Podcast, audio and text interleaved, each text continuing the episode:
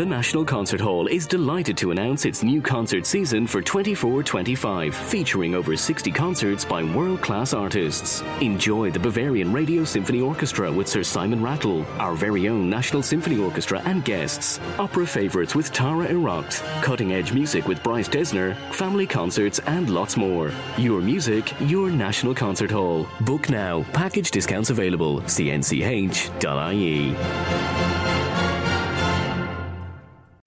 Hey, it's Sharon, and here's where it gets interesting.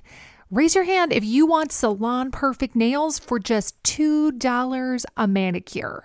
Yeah, me too. With the Olive and June Manny System, you can say goodbye to expensive services that take hours and hours and love your nails more than ever. I would know. I've been doing it for years.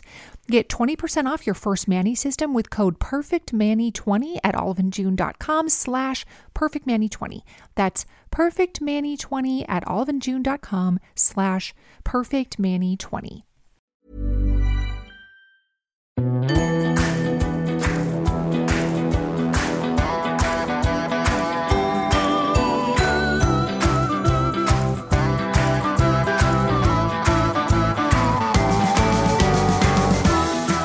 Welcome back to the Women's Podcast. In this episode, we are talking about the significance and the evolution of friendships. And then the answer just came to me. I'm passionate about friendship. Friendship has been the most consistent love of my life. It has got me through the lowest lows, and my friends have been there also to celebrate the highest highs. That was the voice of author and broadcaster Elizabeth Day there. She has written a feckin' brilliant book called Friendaholic, Confessions of a Friendship Addict. And she is here with us today. Friendship is an endlessly fascinating subject, I think, because we all have a stake in it and we all have our own stories. And I should also say it's a subject that is explored in another great book by senior features writer and award-winning Irish Times journalist Rosita Boland. That book is Comrades, and I highly recommend it too. Now, Friendaholic is Elizabeth Day's contribution to this genre, this new genre, Friendlit, or maybe it's Matelit, I don't know, call it what you like.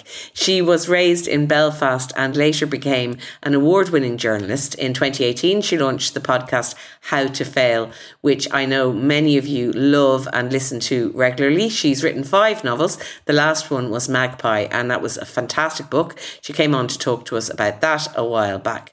Her latest book, Friendaholic, is a deep dive into friendship, and I'm going to read you a little bit of the blurb. As a society, there is a tendency to elevate romantic love, but what about friendships? Aren't they just as, if not more, important? So why is it hard to find the right words to express what these uniquely complex bonds mean to us? Growing up, Elizabeth wanted to make everyone like her. Lacking friends at school, she grew up to believe that quantity equaled quality. Having lots of friends meant you were loved, popular and safe. She was determined to become a good friend, and in many ways she did, but in adulthood she slowly realised that it was often to the detriment of her own boundaries and mental health. Then when the pandemic hit in 2020, she was one of many of us who were forced to reassess what friendship really meant to them. And with the crisis came a dawning realisation. Her truest friends were not always the ones she'd been spending most time with. Why was this? Could she rebalance it? Was there such a thing as too many friends? And was she really the friend she thought she was? So the book asks and answers all of these questions. And I really loved my chat with her. We talked about best friends, frenemies, ghosting. We talked about both our partners, who neither of whom have many friends, which is kind of amazing. So we had a good chat about that and a laugh as well. And Elizabeth was also very open about her fertility journey, which has been extremely difficult and which also gave her a lot of insight into her friendships. Elizabeth Day is just always a pure delight to speak to, and I began by asking her about the inspiration for this fantastic new book, Friendaholic. Well, first of all, thank you for having me back, because it was one of my favourite conversations about Magpie, and I'm not just saying that. So it's lovely to be in your company again, albeit over Zoom. And yeah, you're right. I mentioned that I was working on a book on friendship, and the idea came about through the pandemic, essentially. So I remember going on one of those lockdown walks with my agent, Nell, where you were only allowed to meet one other person for one form of daily exercise. And so we were in Vauxhall Park up the road from where I live in Southwest London. It was absolutely freezing. And we sat down at one of those picnic tables and she said, you know, what are you passionate about? What's your next non-fiction book going to be about? And I thought about it. And as I say in the opening to Friendaholic, I'm not someone who has that many hobbies unless you count watching a load of Real Housewives as a hobby, which some people might. And I couldn't think of anything instantly other than cats and cheese. And my agent was like, no, you're not going to write about that. Although I think she's missed a trick there because I actually think that would be a good book. And then the answer just came to me. I'm passionate about friendship. Friendship has been the most consistent love of my life. It has got me through the lowest lows, and my friends have been there also to celebrate the highest highs. But I realised that the pandemic, as it did for many of us, made me reevaluate the state of some of my friendships. Because my diary emptied up overnight, I was able to realise two things. One was how much I missed my closest friends and how much I missed them physically, which surprised me because it's not necessarily that I consider myself someone who has to see my friends all the time, but I actually really missed hugging them and I missed their smell and their perfume and I really missed them. But when I looked at my diary, I realised that I hadn't been spending enough time with them. I'd actually had my time swallowed up by other obligations, whether it be work obligations or whether it be what I describe as sort of situationships, where you fall into a friendship without really having understood that that's what you've agreed to. Those people that you might strike up a conversation with at the school gate, or you sit next to at a work function, or you meet in yoga class, and they're nice and you have a friendly exchange, but then suddenly they seem to want something slightly different from that interaction than you do. And I'd allowed myself to get overwhelmed by those situationships because I thought it was incredibly important to keep meeting other people's demands to be thought of as a good friend. And I thought, well, that can't be right. And I'm interested as to why that is. And I'm also interested in why friendship doesn't have a language. It's very difficult to say what we mean when we talk about friendship because it's such a broad and diffuse term. Mm. And romantic love has been elevated by our society for so many hundreds of years. And we've sort of forgotten about friendship. And I wanted to write a vocabulary of friendship as well as paying tribute to the precious love that so many of us experience. And that was the starting point. And you absolutely have done that. I have to tell everyone, I'll tell everyone later, I'll gush a bit more at the end about how brilliant the book is, because I think it's one of those books that makes you look at your own life, your own friendships, it makes you evaluate things. It's the kind of book that I had to stop reading a few times and just put down and have a little think to myself, a little soul search. But let's go back a little bit as to why the book is called Friendaholic, which is a great word that you've invented. I hadn't seen it before, so that's always nice. Thank you. But let's go back a bit as to why you were a friend. Friendaholic, and someone who really felt that you had to collect a lot of people, or that would somehow validate you, because you grew up in Belfast, we talked about that before, and you were in boarding school and you had particularly not very positive experiences where you were bullied. How do you think that impacted how you went forth into the world in terms of your approach to friendship? I think it was huge, and it was actually only something that I really understood in the writing of Friendaholic. When you do experience bullying and you feel like an outsider, as I already did, because as you can hear, I've got a very English accent, and then to put on top of that feeling of not being accepted at a really key age when you're an adolescent and you really want to belong to a tribe, I think the knock-on effect for me was to believe that there was safety in numbers, that I had to do everything possible in order to fit in and be accepted. And when I changed schools at the age of 13, that was my mission. I lost sight of who I was. I don't know if I ever really knew. And I rushed to try and please as many friends as I possibly could, because I had confused fitting in with belonging.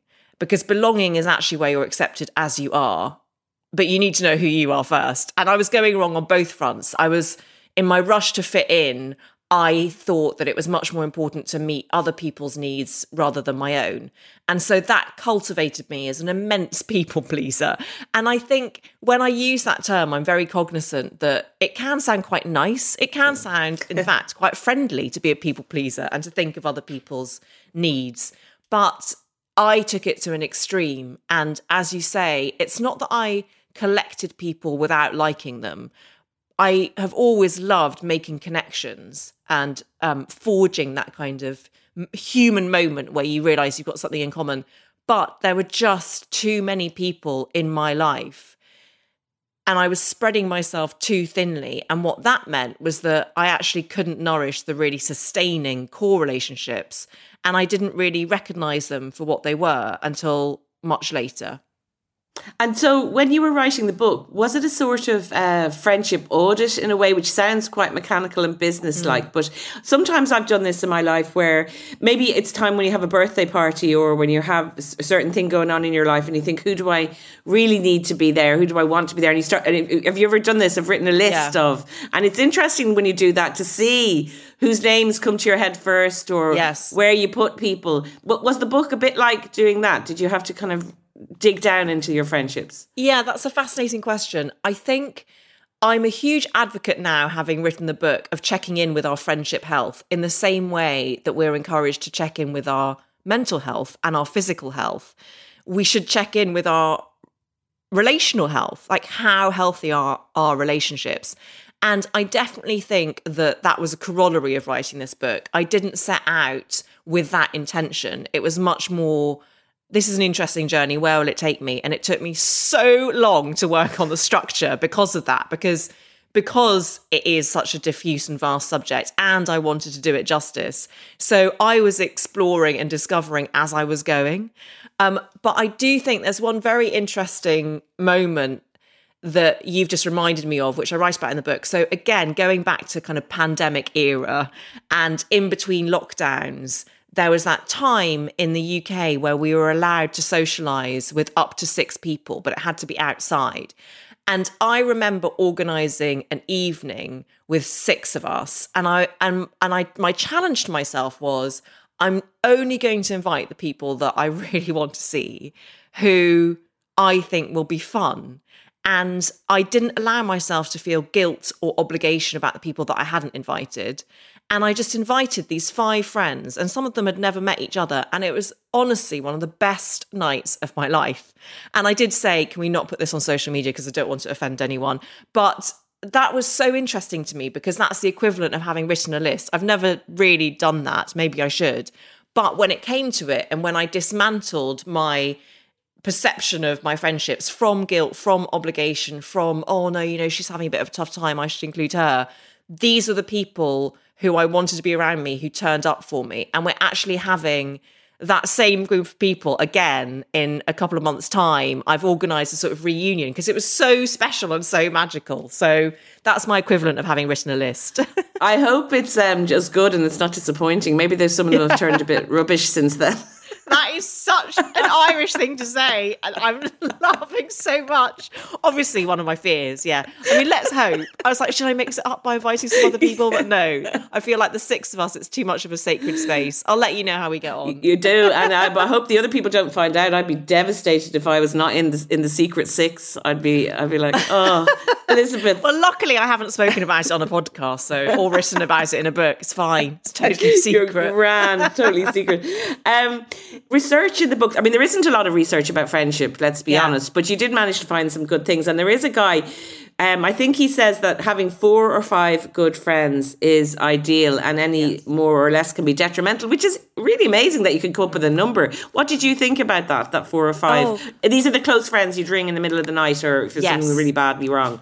Exactly. This, I found it really liberating. So this is a man called Robin Dunbar, who's the OG of friendship research. And you're right that there hasn't been that much research because, big surprise, there's been loads more research on romantic relationships.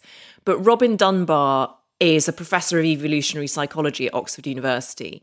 And he initially became quite famous for coming up with something termed Dunbar's number, which is the amount of connections the human brain can cope with, where we know someone's name and we know something about their lives, and we'd probably invite them to a big wedding. And that number was 150, and it was a number that was replicated again and again throughout history. So it's the average size of a medieval village, and it's the average size of a Christmas card list. And he, a few years after that, finessed that theory and came up with Dunbar's layers. And you're right, one of the things that he says is those key relationships, those close, nurturing friendships, you can cope with up to 4 to 5 because they require a lot of time. Because actually, if you're respecting that friendship, you need to put the hours in. And he says that if you get married or you have a long-term romantic relationship or you have children, generally that will cost you 2 of those other friendships, which I thought was fascinating. And I found it liberating because where I'd been going wrong was I'd been treating every single interaction I'd ever had with anyone who seemed to mildly like me as someone worthy of being like a true friend and trying to put in the hours. And obviously I couldn't do that because there aren't enough hours in the day. But the great thing about Dunbar's layers is that they expand. So there's a wider layer, which will go up to 15 key friendships or relationships. And he says that different friendships perform different functions, and that's okay. And so for me, it was a real light bulb moment. I was like, oh, I've been doing friendship wrong. And actually, how I need to do it is to spend more time with that inner layer. Yeah, it's brilliant. And I do think, I mean, I don't want to be getting people to having to write lists or do Venn diagrams or anything, but it kind of is useful to maybe put your 4 or 5 in a circle and then do the layers out from there and check in occasionally and see how much time you're investing in them, because life is busy and hard, and if we don't put work into our friendships, you know, they do wither and die. That's the thing. And one of the most interesting things I thought about the book was your stuff about ghosting, which we do associate again with romantic relationships and, you know, people going, you know, on dating apps and not being heard of again and all of that. But that guy Dunbar, he also talks about the fact that friendships replenish and fade away, that you kind of, is it half your friendships kind of go and then are replaced, or what was the statistic there? Well, now I can't remember, can I? It doesn't matter, but it's something about... Yeah, there's Danielle Bayard-Jackson, who's a friendship coach from the States. She introduced me to the idea, as we know, we become, all of our cells regenerate every 7 years. So it stands to reason that every 7 years we would also evolve our friendships. But you're right, there is that statistic about losing half. I think it's half. I'll look it's it sort up. Of replacing half with another batch comes in. And so part of that is losing friendships and sort of, you talk about 2 things, ghosting, and you also talk about the cut, which are sort of 2 different things. The cutting out is completely like where someone pretends you don't exist. The ghosting is a little bit gentler, but still quite harsh. Tell us about the big ghosting that you experienced with a person you call Becca in the book. Yes. So I should preface this by saying that everyone in the book who is referred to by their real name knew that they were in the book. I asked for their permission and they read the sections that I write about them. But there are also people like Becca who I've done a lot of work to anonymise. So I just want to reassure anyone who's read or is reading the book. But Becca was someone that I would have considered one of my inner layer of friends. And she was someone who I had met as an adult, who I found terrifically impressive. She was a few years older than me.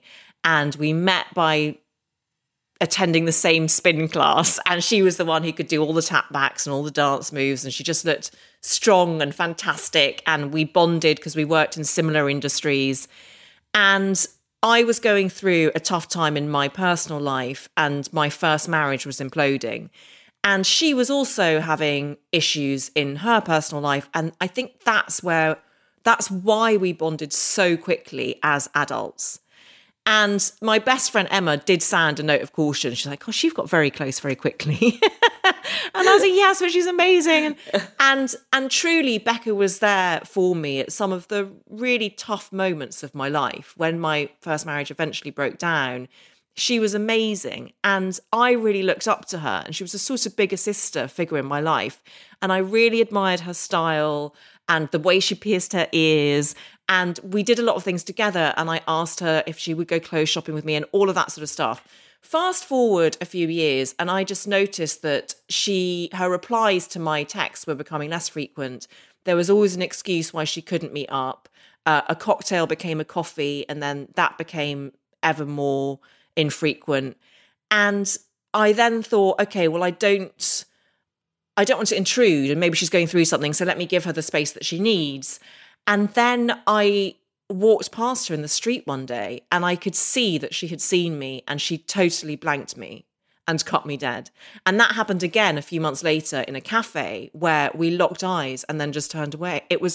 I've never had anything like that happen. And for me, I experienced it as being so out of the blue and so brutal, and I didn't know what to make of it. In the course of writing the Becca chapter and exploring ghosting, I now think I have a much better understanding of what went on. And actually, Becca did it to another friend who I then met up with, who said to me she felt suffocated by you. So all of the things that I thought were emblematic of our closeness, something that we shared, she had experienced as someone suffocating her and wanting to copy her. And I could see that, and I felt regret for it.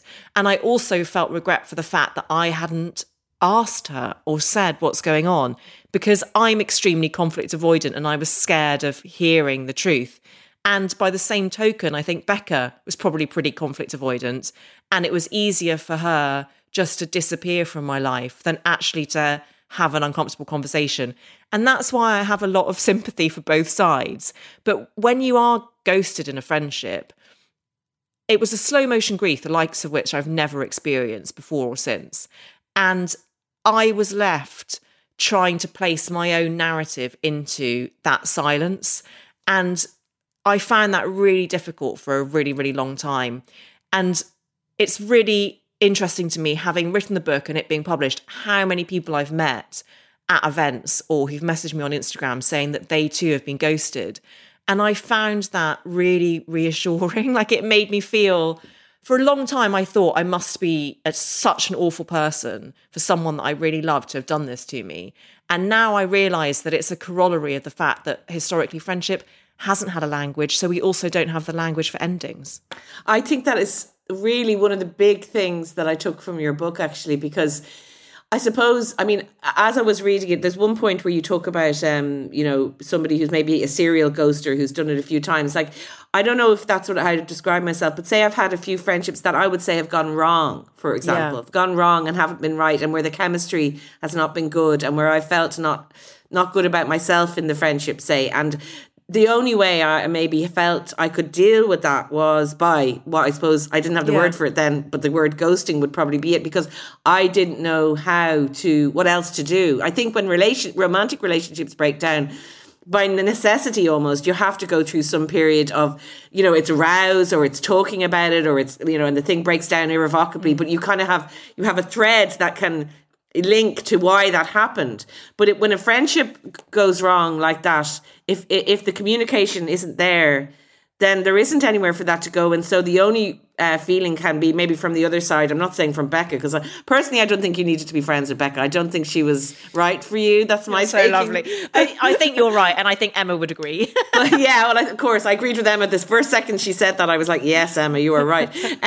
But what I suppose, just to finish that, and I'd be interested in what you think, is that we need to find a way to be more open and direct when things maybe are going wrong in friendships. Like, I had an experience recently with a very close friend who rang me up to sort of basically express something she wasn't happy with about our friendship, something that I had done or not done. It was excruciating, Elizabeth. Like, it was awful, the conversation, but it was resolved so quickly. Yes. She said what she had to say. I totally agreed with her and understood what she was saying. I hadn't done it on purpose, but I realised, oh God, that was bad and I shouldn't have done that, and I really never want to do that again because I really value our friendship. And within like maybe a 10-minute conversation, during which I felt so uncomfortable, and afterwards for a few hours I felt really icky having done the thing that she rightly had pointed out.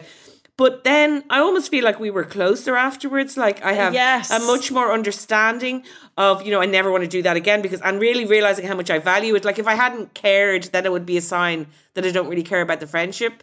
But I did really care, and I went, I need to make sure that never happens again. But so it's a very long-winded way of saying that if you don't have that communication, that or that ability to confront something, then the ghosting is maybe the only way through. There's so much that I want to say, and you're completely spot on, that I think so much of the language around friendship is moralizing. You're a good friend or you're a bad friend, and there's very little nuance. And you're right that with romantic relationships, we can contain much more nuance, and we have the language, you know, that it's not you, it's me, all of that. Like and we also expect romantic relationships to break up until eventually we might find the person that we want to settle down with. We don't have the same expectation of friendship. There's an unrealistic expectation that all friendships must last for life, or you're a bad friend. And that's why I think we can feel defensive if someone calls us on our friendship behaviour that they didn't like. And it's so interesting that you say that, because I had the same experience while I was writing the book. A dear friend of mine called me on something that I had absolutely done wrong. And I didn't put it in the book because it would have been obvious who she was. And so, and she's too precious to me for that. But I had done something wrong, and she had the bravery to tell me that. And exactly like you, I felt closer to her as a result. First of all, I totally acknowledged that I hadn't behaved in the way that I should have done. And I felt so honoured that she had trusted me, and that our friendship felt safe enough that she could say that. Yeah. And I totally felt closer to her. I feel our friendship is stronger as a result. And I've been experimenting with that clarity of communication the other way. And one of the friendships that I talk about in the opening chapter of Friendaholic is with Ella, who we just grew into different phases of our lives, basically. And during the pandemic, she called me on the fact that I had seemed distant. And in the end, I sent a text saying, I think of you with nothing but love. I'm so grateful for the friendship that we had, and I wish you all the best for the future. I'm just going through my own stuff right now. And I think and she received that really well. So kudos to her. But I think there is a way of expressing how you feel with love as well as clarity. And again, I think we're often sold a lie that if you erect a boundary, it's got to be very cut and dried and very mechanical, and it's all about you and what your needs are. Actually, there are ways of expressing things with love that are also clear. That's been one of my biggest realizations. But it's really scary. And so the ghosting thing, and the fact that you have felt energetically sometimes that you don't want to, that's the word. Yeah. I totally get it, and that you don't want to be in that scenario, but there's nothing that anyone's done wrong, but it doesn't feel quite right. I am a believer in the non-verbal boundary. And what I mean by that is the gradual distancing, perhaps slightly less frequent comms, texting instead of phone calls, a sort of gradual process where, if we're honest, it's probably clear to both of us what is happening. And and that's okay, because it can be so complicated, and it can be cruel to explain, sorry, you know, energetically, you just don't fit with me, and you don't want to hurt the other person. But that's different from ghosting, where you drop out of someone's life like that and there's nothing. And so I think that I'm not sure that you are a serial ghoster, is what I'm saying. Yeah, I think now that I'm actually, that's what I kind of conclusion I came to after reading your book, that there's different levels of it. And I'm glad you pointed that out. Sometimes it's about self-protection as well. And it's not about hurting anybody or being mean or rude. Whereas I think ghosting and cutting is kind of cruel. And I think what Becca did, and I think what Becca did to you was very much all her own stuff. And I know it's easy for me to sit there saying to you, like, Elizabeth, it's not you, it's Becca. But I think she couldn't handle your friendship. And I think she was a bit jealous of you. And I think she saw when you met her and your life was a bit not in a good place, that was a better friendship for her. And like you say in the book, when your star started to ascend and when your life started to come together in a better way, she didn't see that as a friendship she wanted to cultivate anymore. Yeah, I think that there are friendships that can stretch to accommodate changes in circumstance, and some that can't for whatever reason. And it's up to all of us to work out how far we're willing to stretch. That's not my concept, by the way. That's Aminatu Sow and Anne Friedman's concept in their brilliant book, Big Friendship, the concept of friendship stretching. And sometimes if you have forged a friendship through shared sadness and then one person stops being as sad, that can be really difficult for the other person because it throws into relief their continuing sadness. So I definitely think that had a part to play. Mm. Before we move on to some of the beautiful and enriching friendships in your life, which you talk about so brilliantly in the book, I just want to do another little bit of a less positive one. Was the frenemies chapter I found fascinating too. There's a person in it, which I'm sure you've anonymized as you described very much, called Ali, who you would describe as a frenemy, who was kind of, instead of lifting you up, was kind of prone to putting you down, pretending he'd read your books when he hadn't, clearly not really having much interest in your books, even at your book launch and stuff like that. And there, I think we all know those kind of people in our lives. And there's an interesting thing of why do we keep those people around? Tell us about Ali and tell us about the conclusion you came to around frenemies. Yeah, so Ali is someone, as you were talking about him, I just felt this wave of fondness. So hilarious. Because he's also capable of great acts of generosity. It's just that you never quite know what you're going to get. Either you're going to get sent an orchid out of the blue, as I once was, or you're going to get him saying, oh yeah, I read your book in the bath in one sitting, like, and then threw it in the bin, like, or just the slightly, it's a very difficult thing to delineate because the passive aggression is so stellar in its execution that you can't quite put your finger on it, but you just feel like you're just being jabbed. You're like, oh, that felt a bit prickly.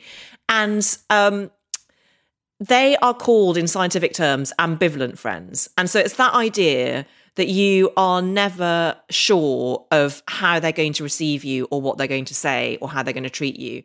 And again, to bring in some research, there's been a fascinating study done by the University of Utah where they hoiked people up to blood pressures and they monitored them during a couple of weeks. And if those people had interactions with others who they loved, blood pressure was great. If they had interactions with people they actively disliked or hated, blood pressure unaffected. But if they had an interaction with an ambivalent friend, someone where they didn't know what they were going to get, there was a blood pressure spike. And it's because we're having to do a lot of the emotional labor in terms of like holding ourselves together. And so Ali for me was symbolic of that kind of friendship. And the conclusion I came to with him was not, okay, I need to find a way to manage this friendship out of my life. And I don't think energetically it's good for us, because actually he's also accompanied me on moments of great joy and I enjoy the good bits. And I do think that there's a way that you can choose to focus your energetic attention on the good bits that someone provides and just not taking on the negative. And that's sort of what I tried to do with Ali. And I had a conversation with my husband, Justin, about it once. And he said this thing, he was like, okay, either you can continue the friendship as it is and it will cause you stress, or you can end it and that will cause you stress, or you can think of it as an act of charitable service.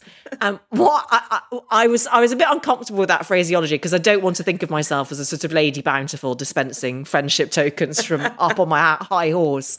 But what he meant was actually you could concentrate on the good that it brings someone else's life and the good that it brings yours. And that's how I've categorized that friendship. And it's really, really helped.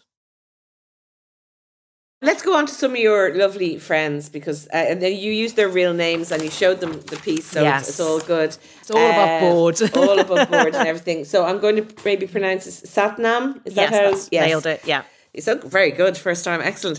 Satnam was someone you were set up on a date with, which is fascinating. And I love your chapter about male friendships, because I have a few very, very close male friends, and I don't understand why you can't or why it doesn't work. But you do go into a lot of the reasons it doesn't work, maybe in your chapter about Satnam. But you were supposed to be having a romantic entanglement. You both decided the very first night almost that neither of you wanted that, and a beautiful friendship came out of it. So tell me what you've sort of learned about the Harry and Sally sort of male-female friendship thing. Well, a bit like you, I've just never seen it as an issue, and I find it strange. And I think in a way I'm so grateful that we live in a world now that is so much more fluid with regards to gender and what it means. And I think When Harry Met Sally, although it's the greatest rom-com of all time, obviously it was made in a different era where these things were so much more binary.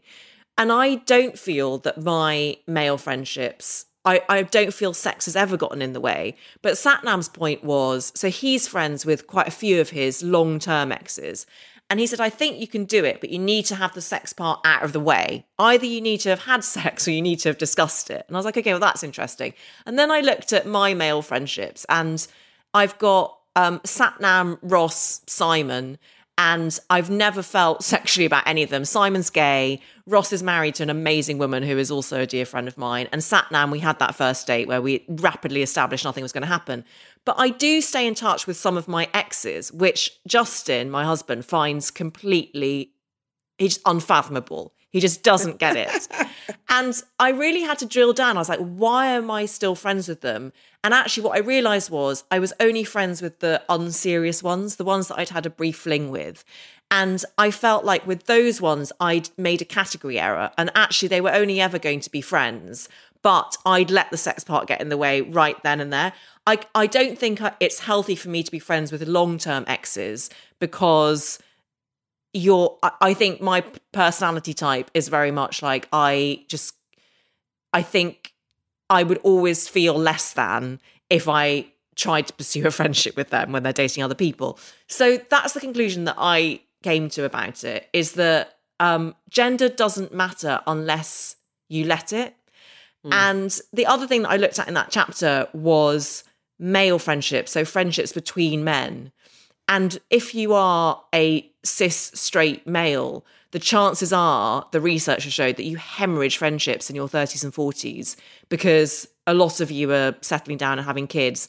And no one's quite sure why that is. And it's hard to examine why that is without falling into sort of stereotype. But there is a sense that potentially women find it easier to make those small daily interactions that might lead to a friendship. And men, if they're in a conventional heterosexual relationship, don't feel that they have to make the effort. And also that men predicate a lot of their friendships on shared interests. So I'm just sort of woodwork, which is like another massive stereotype. I don't know any men who bond over woodwork, but like rugby, going to the rugby club together, whatever. And when their life gets busier, the shared interest collapses. And there's this really great movement called the Men's Shed movement that started in Australia. And the founder, Ray Winder, realised that this was an issue. And so he set up a sort of weekly event in a shed where men could come and do something in a shared space and bond that way. So that was really interesting to me as well. The kind of, yeah.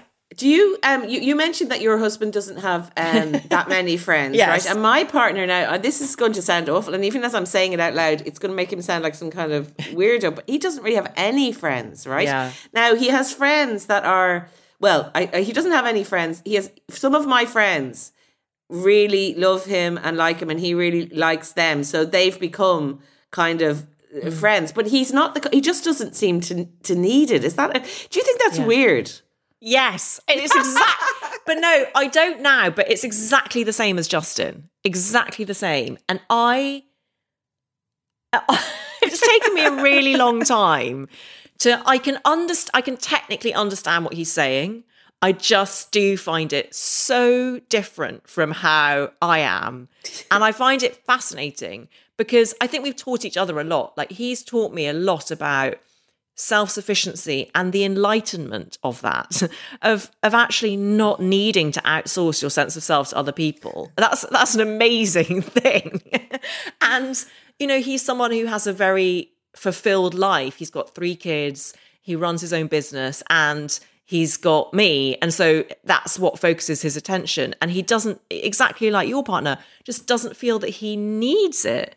And actually, it's really interesting because I think knowing that about himself has meant that he hasn't set up unrealistic expectations of the people who come into his life. So he does, like, he has one or two friends. Nah, and I think that's genuinely because since he's been with me, he's realised that friendship is actually quite nice. Yeah. But he sets up a very realistic expectation where he will hardly ever get back to texts. He's not going to be the one who arranges anything. Is that the same? Yeah, very similar. I'm sure that you and I are like the ones who are like, Justin and Johnny could be friends. the 2 days. No, they wouldn't need to. They would just they'd be like, to. No, Justin, you're grand. I don't need anybody. Yeah. And Justin would be like, no, Johnny, it's fine. Don't worry. Don't mind them. Yeah, whereas I catch myself just feeling so stressed because like I have to arrange this dinner and get in touch with this person. Justin's just like, just don't do it. Just I'm like, no. What? And I recorded an episode of my podcast, How to Fail, where I interviewed Justin. And one of his failures, because of everything we talked about, was friendship. And some of the listeners who listened to that, like, it was so funny because I still couldn't get my head around it. And I was like, do you think that it's guided by the fact that you've made your peace with death? And he was like, no, I don't think it's that. And he was just shot down every single attempt at explanation on my part. Well, when I met Johnny, he had a really special friend called David, and he was a few years younger than him, and he'd known him since pretty much since childhood. Anyway, it was a couple of years into our relationship when actually David died, sadly. He had an epileptic fit and died, and that was his big... He had a big friendship, like I'd say a friendship that was going to be into his, you know, would have been around now, probably would have had this one friend. Wow. Then that friend died. And Johnny didn't have a sense of needing to or wanting to replace David, say, you know, and like a sense, I think there was a sense, well, I'm not going to meet someone like him or in the same context, or so there's no point. So I don't know if it's something around that as well. Like I haven't really spoken to him that much about maybe the impact of that in terms of his friendships. But it's kind of like he had a friend. He really appreciated that friendship. The friendship was lost. And then it's like, oh, that was my friendship. You know, it's wow, that's so beautiful and so sad. And yeah, it's making me sad now thinking about it. But David Boyd was a lovely person, and I really loved their friendship because they were very different people. You know, they were very different people. Johnny's quite quiet and introverted. David was more outgoing and stuff. But anyway, yeah, it's interesting like that, isn't it? Whereas some people might think, right, I need to go and get a load more friends. I think Johnny was just happy with the fact that he had that friend, and okay, the friendship was gone. But I wish I'd spoken to him for Friendaholic. Not that he would have wanted to. For Friendaholic Part 2, you can... Yes, for added paperback material, I'll be back in touch. I mean, another thing, not to get too sad, because there is sad parts in your book as well, but I was also thinking a lot about my friend Aisling, who died a few years ago, and your friend Joan, which is a friendship I wanted to talk to you about, because what's great about the book as well is a really... something I find really important in my life is friendships of different ages. I have friends that are much younger than me who I really value because they tell me things that I otherwise wouldn't have a clue about. Yeah. And I have friends who are much older than me too. And again, for obvious reasons, those friendships are very important because there's just life experience. So I'm that older friend to some people, and I have older friends who are that for me. But Joan is a woman you met when you went to LA and things weren't good in your life at the time. And she's a bit older than you, maybe 15 years older than you. Yeah, she's about 20 years older than me, although you wouldn't know it because she's got amazing skin. And I keep asking her why. But I just want to touch, first of all, I'm so sorry for your loss. Yeah. And I also just wanted to say that there is a part in Friendaholic about friendships ending and friends dying. And one of the things that is so difficult is that just as there are no social rituals for marking how important friendship is in life, so there are no social rituals in death. And I wanted to explore that. And actually one of my closest friends, her best friend, Camilla, died when she was in her early 30s, and she did me the great honour, Alice, of talking to me about it. So I just wanted to say that if any listener is affected by that, there is a portion of the book that's devoted to it. And also Joan talks about that too. That's why I mentioned her, because you were doing a seamless link and I interrupted. No, it wasn't that seamless. It was a bit rambling what I was saying. But Joan, I thought, kind of that's where I started thinking about Aisling as well, because she'd said that when she thinks about her friends that have died, that she sort of wants to live her best life almost for them. Like she said, a lovely thing. And something I've thought about as well. It's like when I think about Aisling, I think, oh, she'd love that I'm doing this, or she'd be happy for me, you know, that way. And so you keep them alive in that way too. Yes, that's so profoundly important. And Joan is someone who I value for her innate wisdom and also her lived experience. So she's 20 years older than I am. And as you alluded to, I met her at a really difficult time in my life when my first marriage had ended and I had started unsuccessful fertility treatment and I'd had the first of 3 miscarriages. And when I met Joan and I turned up on her doorstep in a dark March evening in West Hollywood, the whole story of how that came about is in Friendaholic. She just took me in and she showed me a different way of being. And she was someone who had also been through her own unsuccessful fertility treatment some years earlier and had got through the other side and was living this really fulfilled life with her lovely husband, Michael. And that was so helpful to me and always has been. She has been a real guiding light for me and a sort of sister-like figure who I feel so supported by, but also so seen by. And I really value the fact that she has that experience and can talk me through the hinges of my personal history in the same way that she has an older friend in his 90s called Max, who talks her the hinges of actual history. So he was the person that she called when Donald Trump was elected, and he was able to offer her the reassurance of having lived through a lot of stuff himself. And I'm like you, I have friends of different ages, and I really value my younger friends because I do think that one of the key components to living a fulfilled life is to stay engaged with it, to stay engaged with the things that are happening and the newness, as well as understanding where we've come from. I think that that's really important. Yeah, you touched on it there.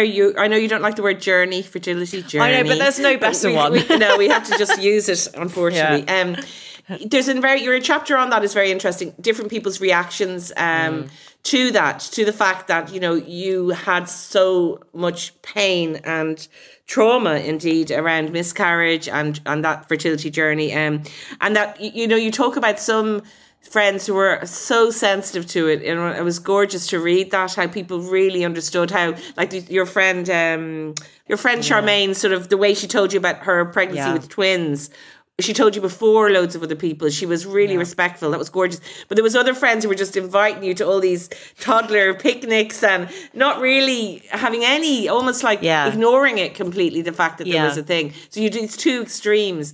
For anybody going through that maybe themselves, I thought it'd be interesting just if you could talk a little bit about what do you need from people when you're going through that? Because I genuinely think some people just find it really hard. They don't know what to do. And so they just press the button that says, I'll just pretend it's not going on. I don't know. It is really hard. And just as there's not much language around friendship, there's not much language around fertility. So I completely appreciate how hard it is for people. And I also appreciate how involving it is being a parent, especially of a baby, that some things have to be sacrificed. And it's not that I expected every single friend in my circle always to put my needs at the forefront. Absolutely not. But it did delineate the ones who really understood me and made space for me, and those who for whatever reason couldn't. And actually that's appropriate and that's as it should be. And I forged new friendships and I lost some during my own fertility journey. And if you're going through it right now and you relate to any of this, if you're on one side of it where you don't know what to say to your friend who's struggling, I want to preface all of this by saying you're not going to make it worse by raising it as an issue, as a topic of conversation. The friend who's going through it already knows and is already coping with pain, with loss, with incipient grief. You are not going to make that worse. It's already present. And sometimes actually the most powerful things can be the easiest things to say. I'm so sorry is a complete sentence. So much is carried within that. I'm so sorry that you're going through this. It must be really hard for you. Tell me if I can do something, is all you need to say. And if even that is too hard to say, then one of the things that was very meaningful for me was when I would meet up with friends, and Emma was amazing at this, and they had their kids, but they would always make some kind of space for me and for our friendship within that, whether it was just a 5-minute chat on the kitchen counter with a cup of tea, where Emma said, now tell me about you, because actually this is really important for me too. And so she always made space for our friendship. I don't want to say separate from her children. It was integrated into her family life. And that was so powerful for me. And I love and adore her children as if they're my own. And that's because I've always felt really like a valued member of that family. Mm. And she also turns to me for parenting advice. And that's something else really nice that you can do, because obviously I don't have children of my own, but I've thought about it a lot. And I've also heard about it a lot. And actually, Emma's so respectful of the fact that I might have some interesting insight. So that's what I'd say. And if you're on the other side of it and you're going through this fertility battle, all I can say is that I see you and you're not alone. And I understand a bit of your pain and a bit of your loss. And I'm here to tell you that I hope it works out for you. And if it doesn't work out the way that you had imagined for yourself, there is also a great deal of peace and fulfillment and solidarity on the other side. That's beautiful. And I have to ask how you are with all of that now as well, seeing as you said that, even though we're not friends, you know, but how are you? Can we be? Like, here I am. It's my addiction. No, I'm exactly. Getting an adrenaline buzz. You can't just be like, don't be trying to make friends with that podcast woman in Dublin. That's so funny. I know. I read about him in the book. But go on, how are you about all of that now? You're very kind to ask. Do you know what? I actually feel really at peace with it. And I didn't think that I would be able to say that to you now in May 2023, because I went through unsuccessful fertility treatment again at the beginning of the year. And that was something that had been a long time in the planning. It was, we carried a lot of hope for it. And that was really devastating and a very dark point. And I felt that in order to process it, it would be many, many years before I really could. And actually, I feel a few things happen that I can go into when we have that pint in Dublin. But I actually feel it's so nice not to be doing fertility treatment right now. And I feel that I've spent 12 years in this battle and I want to hang up my armour. And actually having let go of the idea has made me feel so much more aligned with myself and has made me feel peace. And I think that that's a really important thing for me to take note of. So at the moment, I'm okay. And I have to say that the publication of Friendaholic has really helped, because so many people have got in touch with me over that particular chapter on fertility that I feel really seen and purposeful. And I think if your life has some kind of purpose, then you can withstand loss and grief. And so that's where I'm at with it at the moment. Well, I am so glad to hear that, but also you just speak so beautifully. And I know that will help a lot of people who are listening as well. And I'm really glad you're there. Like, I want to reach through the screen and give you a sort of pretend friend hug. I don't know, half friend. I'm naming it. I'm calling it. I feel like we're friends. Okay. That's good. I promise I won't stalk you and start trying to meet up with you every time I'm in London or anything. I might, actually. Thank you. Listen, we're coming to the end. We haven't spoken about so many people. I just want to mention a couple of the things. Yeah. Clemmy, I found that chapter so moving. Your amazing friend who just sounds like an extraordinary person who then had a brain injury and had to see how many friends just disappeared and weren't there for her, and who remained.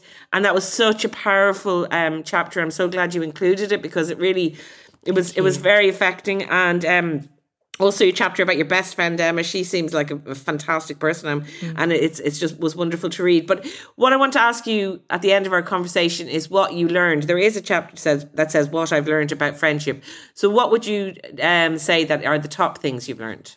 I think one of the most important things for me is identifying my own metric of friendship. And I encourage anyone to do this.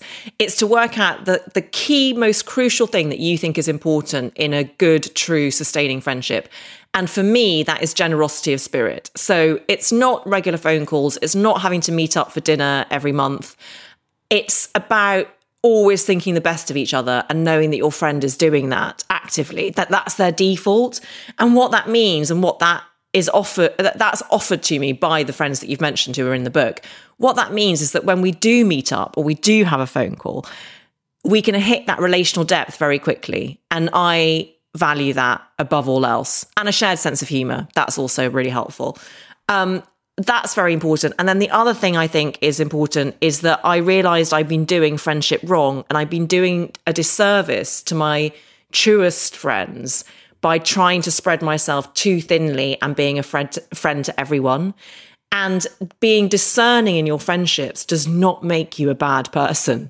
It actually makes you a better friend to the ones who really, really count. So I think those are the two key things. Yeah, I really relate to your spreading yourself too thinly thing. I have a friend who slags me because I'm always setting up these WhatsApp groups with people I just meet, like in the pub or... Yes, hit me. I have like 3 or 4 WhatsApp groups and they're called wherever the place was I met them, and it's like there's a flurry of messages and then it's just dead. I don't know what I'm doing. Like, I was on a train with him once and there was 2 old women knitting across from me and I started talking to them and he was sitting beside me. He texted me from beside me, just went, if you set up a WhatsApp group with those women.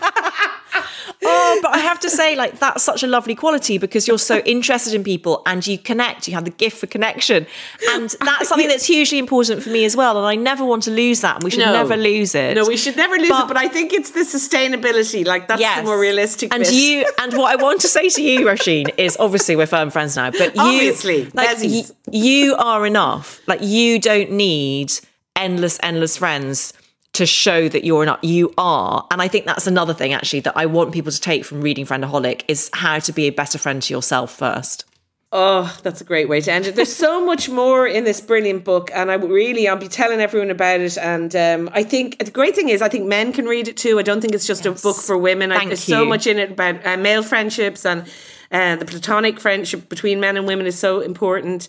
There's just... You've covered it all. Like, it's really, really great as another hit for you, I think. Thank you. And just before you go, then what else are you up to at the moment? Because you're always very busy doing things. So what's going on? I am. So I've just started writing a novel. Ooh. So I'm doing a novel next.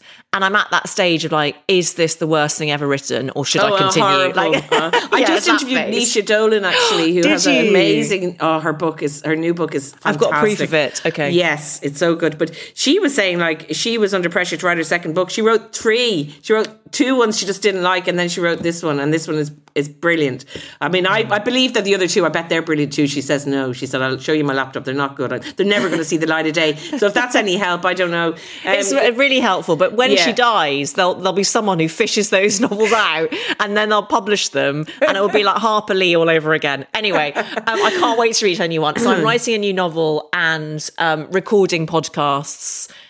So a new season of How to Fail has just started, and that keeps me busy. Yeah, brilliant. Well, Friendaholic is just wonderful. I hope all your friends really like it too, and it's made you even better friends. I'm sure it has. Did they like it?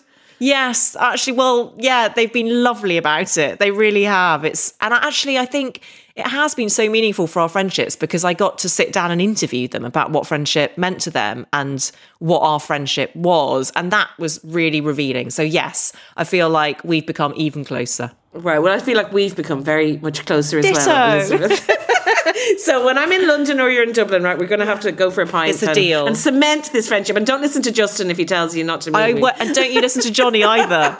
We know what we're doing. He likes me bringing people in. He doesn't have to do any texting or meeting up. He just gets the benefit of these people, and then he doesn't have to do anything. It's kind of, actually, when I think about it, it's very, it's kind of handy. Very smart. Okay, it was lovely to talk to you again. Thank you so much. Mind yourself. Thank you. That was Elizabeth Day there, and I have to admit, at the end of our chat, I actually asked Elizabeth for her phone number, and I'm going to WhatsApp her and try and meet up with her next time I'm in London or she's in Dublin. So just light a candle for me, really, that friendship works out and I don't get ghosted. That would be very embarrassing. Elizabeth's book is Friendaholic, and honestly, it's just a great read. It really gets you thinking, and like she says, hopefully you could end up becoming an even better friend, not just to your friends, but to yourself. That's all we have time for. The podcast is produced by Suzanne Brennan and me, with JJ Vernon on sound. You can find us on social at IT Women's Podcast, or email us, thewomenspodcast@irishtimes.com. Mind yourselves, and I will talk to you next time.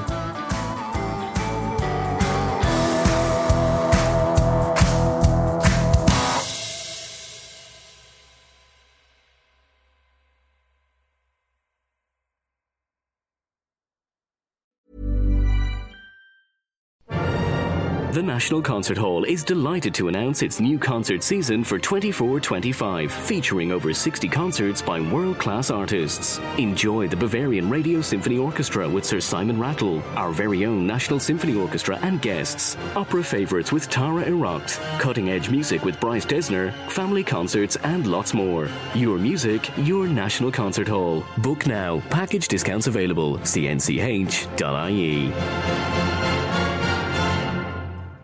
Ever catch yourself eating the same flavorless dinner 3 days in a row? Dreaming of something better? Well, HelloFresh is your guilt-free dream come true, baby. It's me, Keke Palmer. Let's wake up those taste buds with hot, juicy pecan-crusted chicken or garlic butter shrimp scampi. Hello Fresh. Stop dreaming of all the delicious possibilities and dig in at HelloFresh.com. Let's get this dinner party started.